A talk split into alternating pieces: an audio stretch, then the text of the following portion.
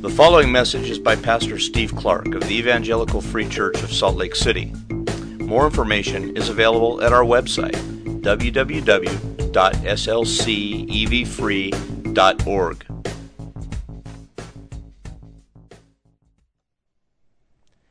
Lots of stuff to look forward to, things you're aspiring to.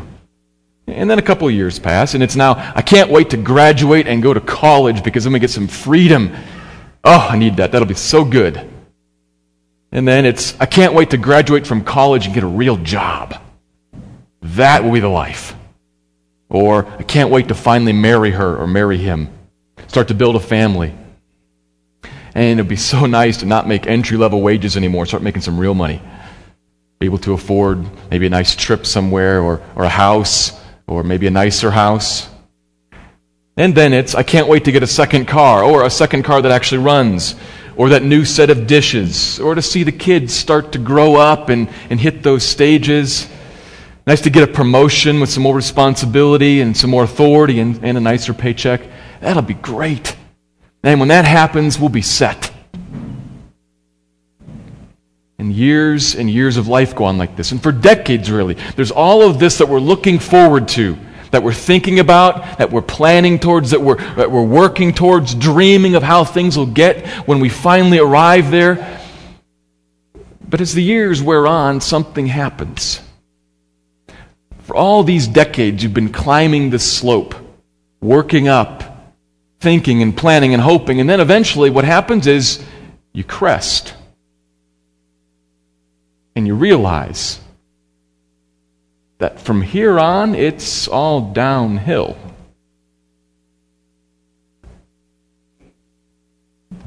This is, this is all that I can hope for. I'm not going to get promoted again. I'm never going to have another toddler, middle schooler, teenager. The nest is permanently empty. This is the most money I'm ever going to make, the nicest house we're ever going to live in, the best health that I can hope to have. What happens at that point? What happens in here at that point? Well, you, you find out which wall your ladder's leaning against, so to speak.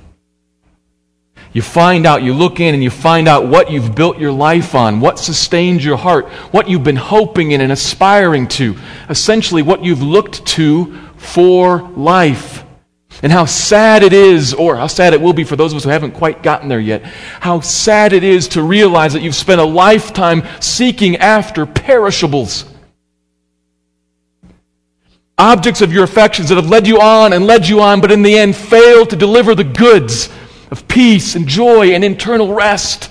That which you've hoped for has shown itself to be hollow. This morning we see Jesus warn us about that and offer us an alternative. Another place to look for life amidst this life. Not in the things here, but somewhere else. Today we're in John chapter 6. We look at the second part of the story of the feeding of the 5,000. Last week we looked at the incident itself, where Jesus fed 5,000 men and probably thousands more, women and children. And he did it from the meagerest of all resources, a poor boy's lunch. We saw that last week. And today's text occurs on the very next day, right after these events. The same crowds meet up again with Jesus, and he takes time to explain to them some things that were hard for them to embrace. Hard for them, and also sometimes hard for us. You read the text, John 6, verses 22 to 59. It's a long text, the lengthy passage. I'm going to read the whole thing, and it's not printed in your bulletin today because of its length, so you have to follow along in your own Bible. I'm going to read the whole passage, and then I'll go back through and walk through the, the first part that sets up the, the teaching section of this, of this chapter. And then I'll talk about, finally, after walking back through that, talk about three main points. So let me read the passage first. John 6, beginning in verse 22. On the next day, the crowd that remained on the other side of the sea saw that there had been only one boat there, and that Jesus had not entered the boat with his disciples, but that his disciples had gone away alone. and other boats from Tiberias came near the place where they'd eaten the bread after the Lord had given thanks. And so when the crowd saw that Jesus was not there, nor his disciples, they themselves got into the boats and went to Capernaum, seeking Jesus. When they found him on the other side of the sea, they said to him, Rabbi, when did you come here? Jesus answered them, Truly, truly, I say to you, you are seeking me, not because you saw signs, but because you ate your fill of the loaves. Do not labor for the food that perishes, but for the food that endures to eternal life, which the Son of Man will give to you. For on him God the Father has set his seal. Then they said to him, Well, what must we do to be doing the works of God? And Jesus answered them, This is the work of God, that you believe in him whom he has sent. So they said to him then, What sign do you do? We may see and believe you. What, you, what work do you perform? You know, our fathers ate the manna in the wilderness. As it is written, He gave them bread from heaven to eat. Jesus then said to them, Truly, truly, I say to you, it was not Moses who gave you the bread from heaven, but my Father gives you the true bread from heaven. For the bread of God is he who comes down from heaven and gives life to the world. And they said to him, Sir, give us this bread always. Jesus said to them, I am the bread of life. Whoever comes to me shall not hunger, and whoever believes in me shall never thirst. But I said to you that you have seen me and yet do not believe. All that the Father gives me will come to me, and whoever comes to me I will never cast out. For I have come down from heaven not to do my own will, but the will of him who sent me. And this is the will of him who sent me that I should lose nothing of all that he has given me, but raise it up on the last day. For this is the will of my Father, that everyone who looks on the Son and believes in him should have eternal life, and I will raise him up on the last day. So the Jews grumbled about him because he said, I'm the bread that came down from heaven. They said, Is not this Jesus, the son of Joseph, whose father and mother we know? How can he then say, I have come down from heaven? Jesus answered them, Do not grumble among yourselves. No one can come to me unless the Father who sent me draws him, and I will raise him up on the last day. It is written in the prophets, and they will all be taught by God. Everyone who has heard and learned from the Father comes to me. Not that anyone has seen the Father, except he who is from God. He has seen the Father. Truly, truly, I say to you, Whoever believes has eternal life. I am the bread of life. Your fathers ate the manna in the wilderness and they died. This is the bread that comes down from heaven, so that one may eat of it and not die. I am the living bread that came down from heaven. If anyone eats of this bread, he will live forever. And the bread that I will give for the life of the world is my flesh. The Jews then disputed among themselves, saying, How can this man give us his flesh to eat? So Jesus said to them, Truly, truly, I say to you, unless you eat the flesh of the Son of Man and drink his blood, you have no life in you. Whoever feeds on my flesh and drinks my blood has eternal life, and I will raise him up on the last day.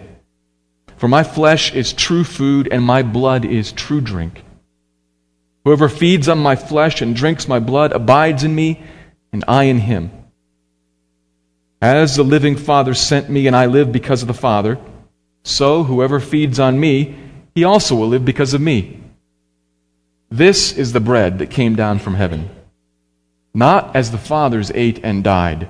Whoever feeds on this bread will live forever. He said these things in the synagogue as he taught at Capernaum.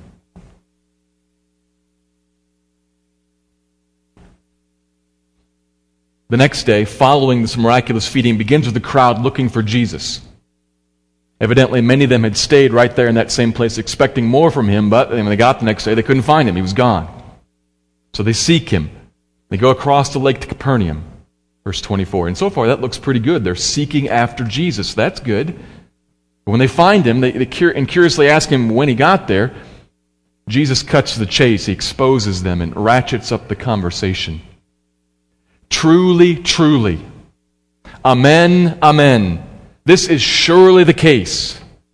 That's a solemn introduction. It occurs several times in this passage. What I'm about to say is absolutely true and demands attention. What that means. You seek me, but you do not seek me for the right reason, which actually means that you don't seek me at all. He'd seen the signs, verses 2 and 14, but they hadn't actually seen the signs. As usual, there are two levels of conversation going on here. John does this a lot. They saw the sick healed with their eyes. They saw the bread multiplied and thousands fed. Yes, they saw that.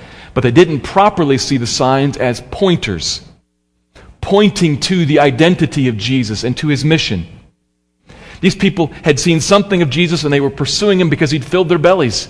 And they reasoned, he can do that again. He probably will do that again. And that's what they were really after. They were concerned with seeking life in what lies right down here. And this guy can give it to me. That's what I want. That's why they followed him. That's what's motivating them. But Jesus is captivated and motivated by something more, and so he confronts them. Verse 27. There is far more to be concerned with here than just the physical. It's not just physical life, but spiritual life. That's what he's most interested in talking about. That's what the Father's sealed one, that is, his, his set aside, his anointed one, his marked off one, Jesus, his envoy, that's what this sealed one has come to talk about, and that's what you're supposed to seek him for. That kind of life. And they hear that, but they immediately put a legalistic, works based spin on that. They hear Jesus say, labor for it, it means pursue it, and they translate that into do a work. And, and so they literally ask him, what, what, what must we do to work the works? that God requires. Three times. Do the works, the works. What, what, do we want to, what do you want us to do? Tell us. And, and if it seems good, we'll get it done. What should we do? Believe, is his answer. Believe. That's the work that God requires. And of course, it isn't a work at all. It's the ceasing of work and the trusting of your heart. That's what believe means to entrust yourself to Him. The work of God is this that you believe in the one he has sent. And of course, they realize that he's talking about himself, but they're hesitant still. Before they believe, they want a sign to prove that they should believe in him. We might have thought that feeding the 5,000 was sign enough. But they want a little more than that. Because if they're talking about this Jesus surpassing Moses, well, the bread of Moses came day after day for 40 years excluding Sabbaths. Your bread only came once. Essentially, they say, do that again. Let's see that again. your bread should surpass his bread if you surpass him. Let's see that again. Show us some other sign. But Jesus responds with second, truly, truly, in verse 32. That wasn't Moses, that was God. He makes that point and then uses it to switch the analogy. Basically, he says, God provided that food, not some prophet. And let me tell you about this bread. He seamlessly changes the analogy. We were talking about Jesus providing bread, and now we're about to talk about Jesus as bread. Verse 35 I am the bread of life. Whoever comes to me shall not hunger, and whoever believes in me shall never thirst. Verse 41 They grumbled because he had said to them, I am the bread that came down from heaven. Verse 48 I am the bread of life. Verse 51 I am the living bread that came down from heaven. I am, I am, I am, I am. Four times in this passage. Something to note there. On the one hand, as we talked about this last week, on the one hand, it's just a simple identifier. It's, it's me. That's an intriguing claim. What's the bread that comes down from God to give life? Me. It's me. Bread is a person. It's an intriguing claim, but it has to go beyond that. Because this phrase, I am, it's also the name of God. If you look in your Bibles, you see that in the Old Testament, the word Lord written in all capital letters, that's the name of God. That translates into I am. So he's looking at this, he's interacting with them, and he's saying, I am, repeatedly. He's taking the name of God onto himself frequently. So there's a subtle, or perhaps not too subtle, allusion here to God himself. Who has God sent down as bread from heaven to give life to the world? Who has the I am sent down? The I am. God has sent God to be bread to give life to people. That's the main point. Made a bunch of different ways throughout this passage. This passage goes back and forth, it twists and turns, lots of different analogies, but that's the main point. We're going to look at it in three different aspects here. We look at some of the teaching that he gives after this. But essentially, if you want to boil all this down to one simple point, here it is the main theme Christ is life. Embrace him. Christ is life. Jesus is life. Embrace him. John says this a hundred different ways throughout this book. Here it is again.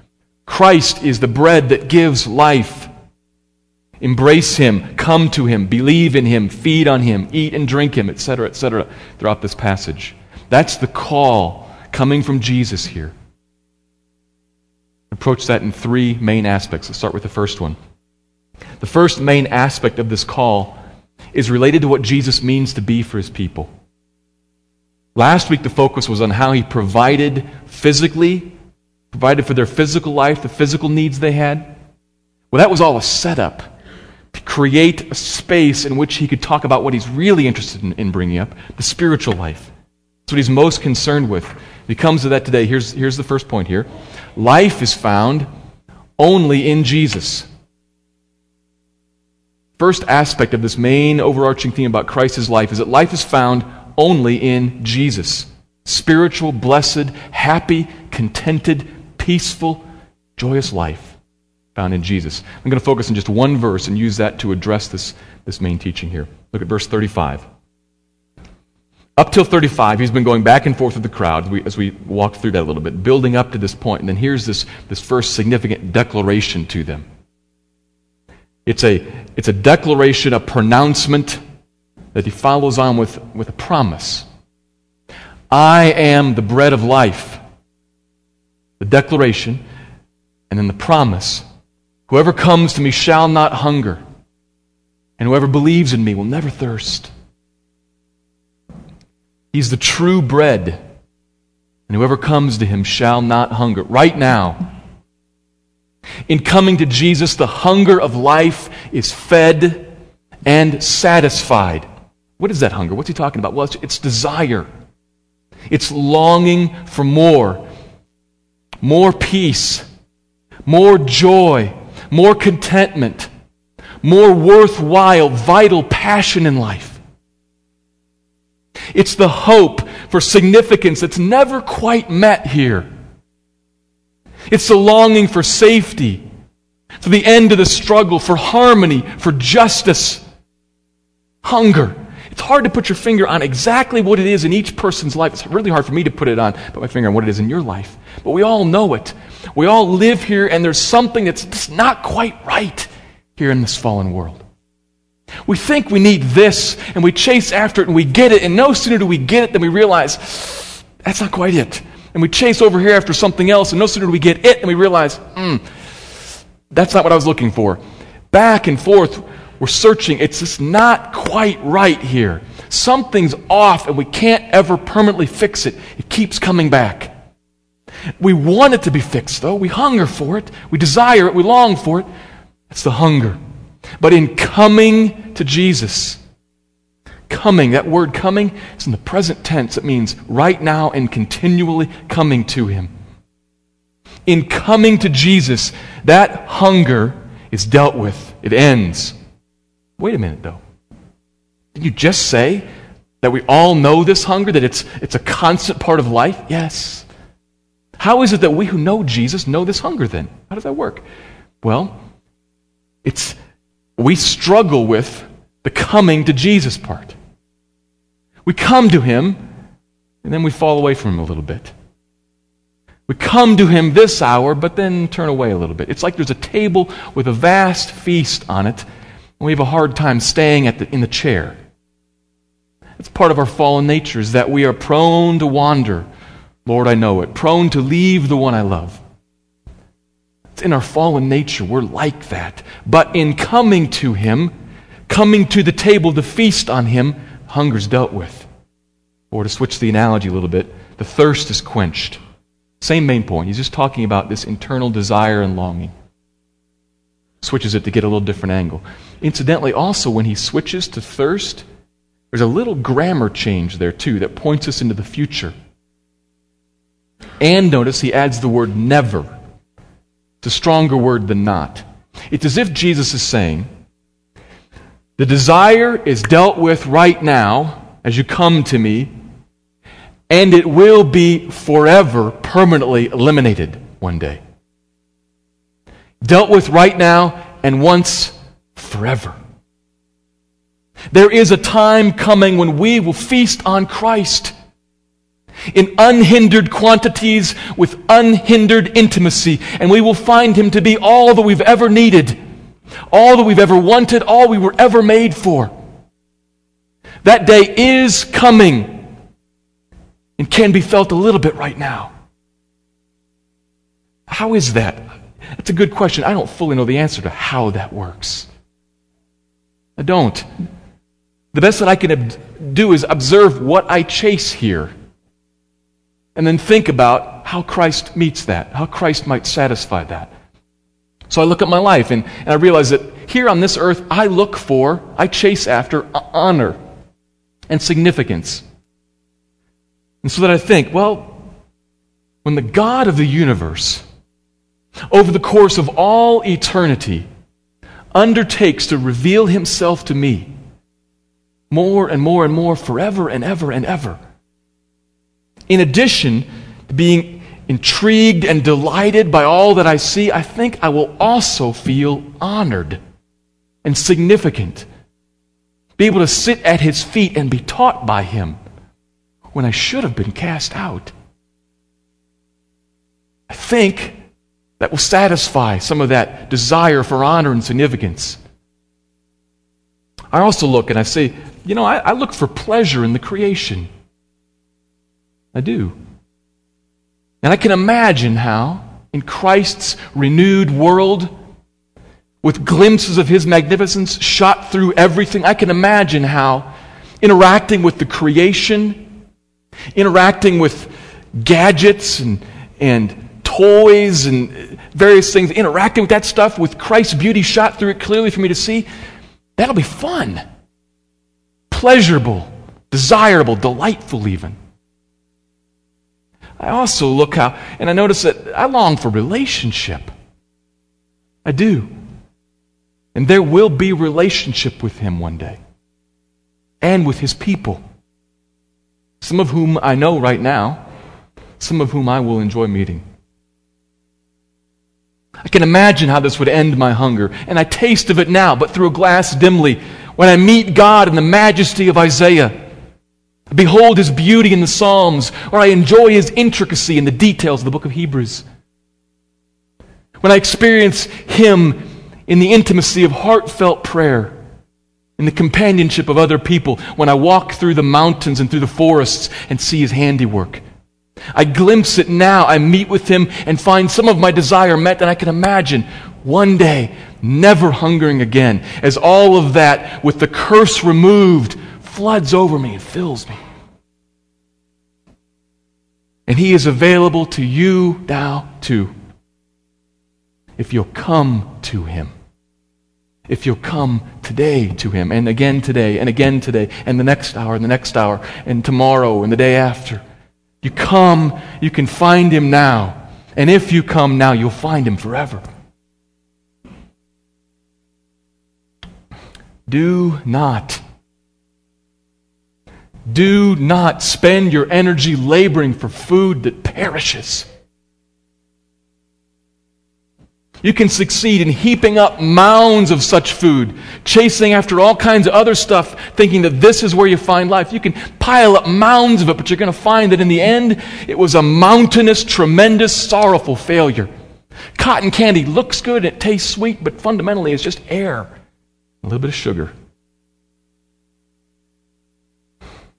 The fathers of Israel ate that kind of bread and they all died in the desert. They didn't enjoy the pleasurable presence of God for 40 years and then they died and never reached the land of his promised rest. That's just as much a lesson to us as it was to Jesus' original Jewish audience. Because we are just as likely to spend our lives building taller and taller ladders, reaching for more and more that are still leaning against the wrong wall. Chasing after stuff that we think will satisfy but doesn't. Seek the food that endures to eternal life Jesus. In Jesus alone is life. First and most significant aspect of this passage. The second main aspect surfaced here touch, is touched on several times in verses 37 to 45. Here it is. God gives life to whom he chooses. God gives life to whom he chooses. The satisfied life of rest in Jesus is a gift of God's grace that He gives as He determines.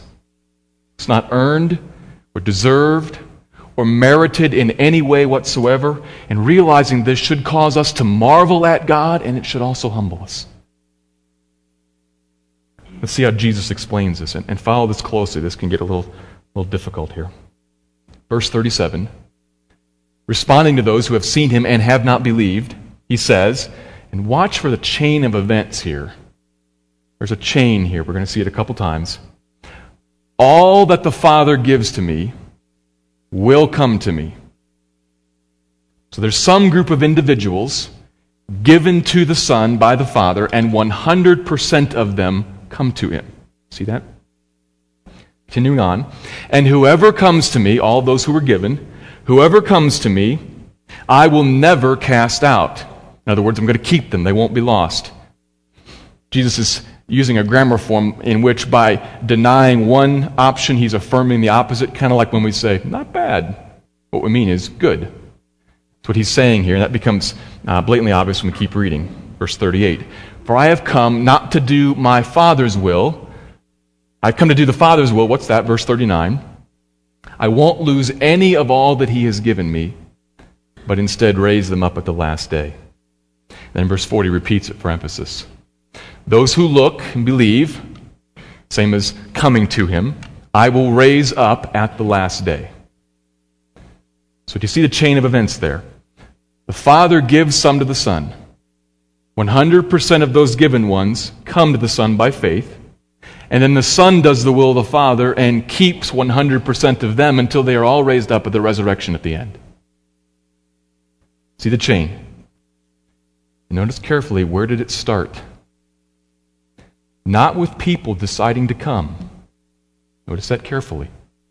But with the Father deciding to give some to the Son. That's where the chain starts. Then those given come and believe and are saved. There's a clear chain there. Verse 44, again, Jesus says essentially the same thing. Different words, same idea. Another chain of events. And notice again who makes the first decisive move. No one can come to me unless the Father who sent me draws him. No one. It's not just rare, it's impossible. It never happens, he says, unless first the Father draws that person. God must first decide. God's got the first step here. He determines, I will draw that person right there, and then that person comes. And then after that, when she comes, uh, undeserved, you know, unmerited. God's made a decision there. But that person then comes, and then Jesus raises him up. See that in the next verse. This drawing of God, it's not a universal drawing. He doesn't draw everybody. Next sentence. No one comes unless the Father draws him, and I will raise him up at the last day. Raising up again, like repeated from above. Conclusion to the chain of drawing. There's a drawing, a coming, and a raising. You see that there? Three groups of people. And unless we're ready to affirm that everybody is raised up to life at the end, which we're not, it's universalism, And we've got to walk backwards and say some subset is raised up because some subset came because some subset was drawn. That's what God's doing here. Now, this is pretty theologically heavy. I reckon, recognize that. Probably challenging for some of us, and we could go further into it and look at it in more detail. We could look down at the next verse and, and see that the all whom Jesus, who the Father teaches there, Jesus is quoting from Isaiah 54. We'd look at that and we'd realize that the all are the people of God, not everybody. It's God's people. All of them is who he teaches. We look at that, or we could look at other things. And if you want to afterwards, we can. But I'm really more interested right now to stay in this context. And I'm, I'm drawn in by a question. Because I observe here that Jesus is launching into this for a reason. He's making a point. He's making the point that God gives life to whom God chooses. God's the first mover in this chain of events. And he's making this point with non believing Jews who have seen him but do not believe. Remember 36, where we started? And he also makes the same point over in verses 64 and 65. Come to that next time in a couple weeks when we're back in, in John. But he says there in 64, frankly, just says, Some of you don't believe. I realize that. 65. In fact, no one can unless it is granted him by the Father. Same basic point. Why is he doing this? A seminary class might launch into some abstract thing like this, but why is Jesus bringing this teaching up with non believers who are coming at him? Well, I think he means to create two responses in his original audience and in us as we read it. Two responses humility and confidence. Might seem like odd pairs, aren't they? Opposites, but I, I think they fit together here. Two things humility and confidence. The humility first in, in explaining this, Jesus is taking the human being out of the driver's seat, is he not? God is the first actor. He's taking us out of the driver's seat. They're standing there over him. And people throughout all of history, oh, oh, we always do this because we're human beings, it's in our nature. They're standing there over him, demanding a sign, questioning his claims and his authority grumbling about him and what he says, prove it to us. Come on, make your case. Give the evidence. We'll determine who you are and what becomes of you. Jesus says, No, you won't. We, my Father and I, we determine who you are and what becomes of you. It's pretty heavy. Men and women, that is God's right with his creatures. We are clay in the potter's hands. That is his right. We need to take care in how we approach him. Now, I don't mean to communicate any vindictiveness on Jesus' part here or any, any boastful pride or something like that, but there is a warning here. And it should leave the careful listener realizing that life, this life that we've been, ta- been talking about, this real substantial, blessed, happy life forever hinges on God. On God, apart from any and all obligation, granting me something. Granting you something. It's up to Him. I am completely at His mercy. It is a gift. And He gives it in such a way, not by force, but in such a way that all receive it to whom He gives it. All that the Father gives come to the Son, and the Son raises them up. That's how He gives this gift, that's how it's received. It's a marvelous thing, the blessed thing, but it also means that you and I don't deserve it, and we have no leverage on God. Can't force Him into anything. There's a humbling effect in this teaching. We approach Him we shouldn't presume we approach him to have the final say or, or to say, show us a sign or approve it, but we should instead pray humbly, please, have mercy on me, a sinner. All that you owe to me, God, I realize all that you owe to me is wrath, judgment for the, the habit of my life, chasing after everything else and trying to replace you with it. That's idolatry. I do that all the time. And all that you owe me is wrath, but won't you please have mercy on me? Be gracious to me, I plead with you. I have no way to obligate you, please. It should humble us like that. It should also give us confidence. God's plan doesn't fail. Doesn't. Even if he comes to his own and his own reject him, it actually turns out to be part of the plan, in fact. Even if this crowd, the whole lot of it rejects him, even if the whole nation rejects him, even if the whole world by and large rejects him, it's not a popularity contest. God saves whom he wills to save, and he saves them. He gives them this life, and they have it forever. That should give us confidence. When he gives you this gift, you have it. You can't follow it up. He knows who you are, forgives you, he gives you life, and you have it. It will not fail. God gives life to whom he chooses. It's the second point. The Final point from this text tells us how to receive this gift. Once to start, but also continually, day by day thereafter. Third clear concept in this passage is the necessity of personal faith. I'm going to be a little more brief here, not because it is less important, but because it is so important that John says it every week. It's in every passage, and so I talk about it all of the time. I'm going to be a little more brief with it. It's a consistent theme. Life in Jesus, this life we've been talking about, comes through faith. Life is found only in Jesus. It's a gift of God by grace, and it comes through faith. It is the means by which this salvation is applied. You could walk through this passage and count up the references or the allusions or the calls and challenges to faith coming to Jesus, believing in Jesus, looking to the Son, believing, eating the bread, feeding on the flesh, drinking the blood. All of these ways, it's all the same thing. The number of times is not as important as, the, as just the observation that it's all over the place. He keeps coming back to it again and again and again. You must, he keeps pressing on us, you must, just must internalize and trust Jesus. Just hearing these truths about how life is found in Christ and how God gives it to people, just hearing those truths and believing them is not enough. You must trust yourself to Jesus personally. There's a vast difference between those two things. I know a whole bunch of stuff about Abraham Lincoln. He was the 16th president of the United States. He, he was president during the American Civil War. He was assassinated. He was born in Kentucky, but spent most of his life growing up in Illinois. He was a lawyer. I've been to the house he owned, etc.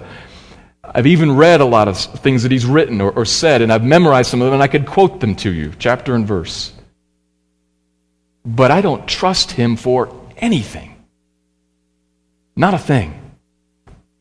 I don't trust him for anything in my life. I don't trust him for anything in this world. I don't trust him for anything in the next world.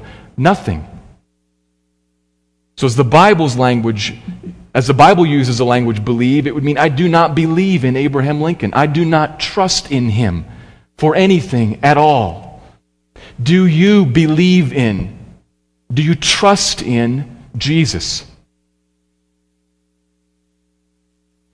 You must embrace him and take him fully into yourself if you want to live.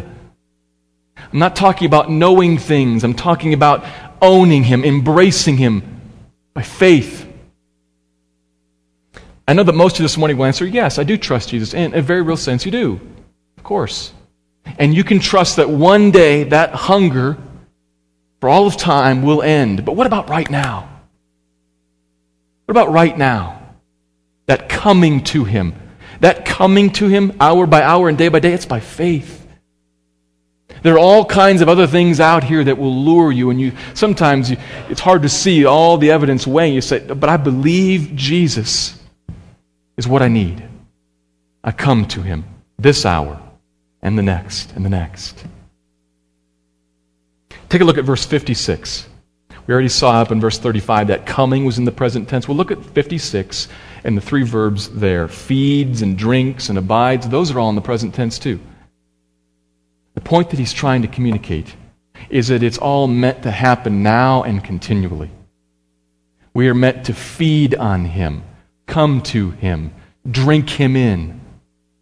Like you, you know, you devour a book or you swallow a story, you're taking something in and owning it. Feed on Him now and always. Abide with Him now and always, and the hunger ends. That happens by faith. Looking elsewhere is foolish, leaves you hungry, and it is sin. Replacing Him with something else. Please don't get lost in all the mixed metaphors in this passage or the ones that I've thrown out. It, it's easy to get confused as to what we're talking about with what. You know this already. This passage is just reminding you of it. Don't chase other things. Do come to Jesus. And come again and again and again always. That's, that's the issue. And don't chase Jesus for the other stuff, using him like a vending machine to give you the other things that you really want, because that's actually you still thinking life comes from them and he's the way to get it. Come to him for him. In His presence, there's fullness of joy. At His right hand are pleasures forevermore. It's Him, and all the other stuff will be added unto you. Come to Christ for Christ's sake. Come to get Him. And if you've never come to Christ yet at all, come to Him. I hope that you sit here and that there's a hunger inside of you that's gnawing you up it's eating you alive on the inside. I hope that. That might sound kind of mean, a little odd. You hope for my internal angst. That's very nice of you. Thank you. Here's what I mean. I hope that God is teaching you something, that everything else that you chase in life does not satisfy. And by teaching you all that, He's going to highlight the one thing that does Him. I hope that He teaches you that and that you come to Him. Verse 51, Jesus talks about how the bread of life He's going to give for the world is His flesh. He's working on the eating analogy, but it's also an allusion to something the cross. The sin of chasing after other things cannot just be ignored or wiped away. It has to be dealt with. And when Christ came, he provided a way for it to be dealt with the cross. That's why he died. That he might pay the penalty due to that sin. You can come to him and find him to cover that penalty for you and remove the wrath of God from you, and you'll find life hunger satisfied and thirst quenched by faith. Christ is life. Embrace him. Let me pray.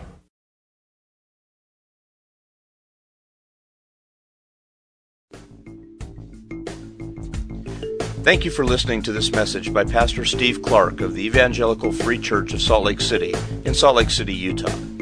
Feel free to make copies of this message to give to others, but please do not charge for these copies or alter the content in any way without permission. We invite you to visit our website at www.slcevfree.org or call us directly at area code 801 943 0091. Our mailing address is Evangelical Free Church of Salt Lake City, 6515 South Lion Lane, Salt Lake City, Utah 84121.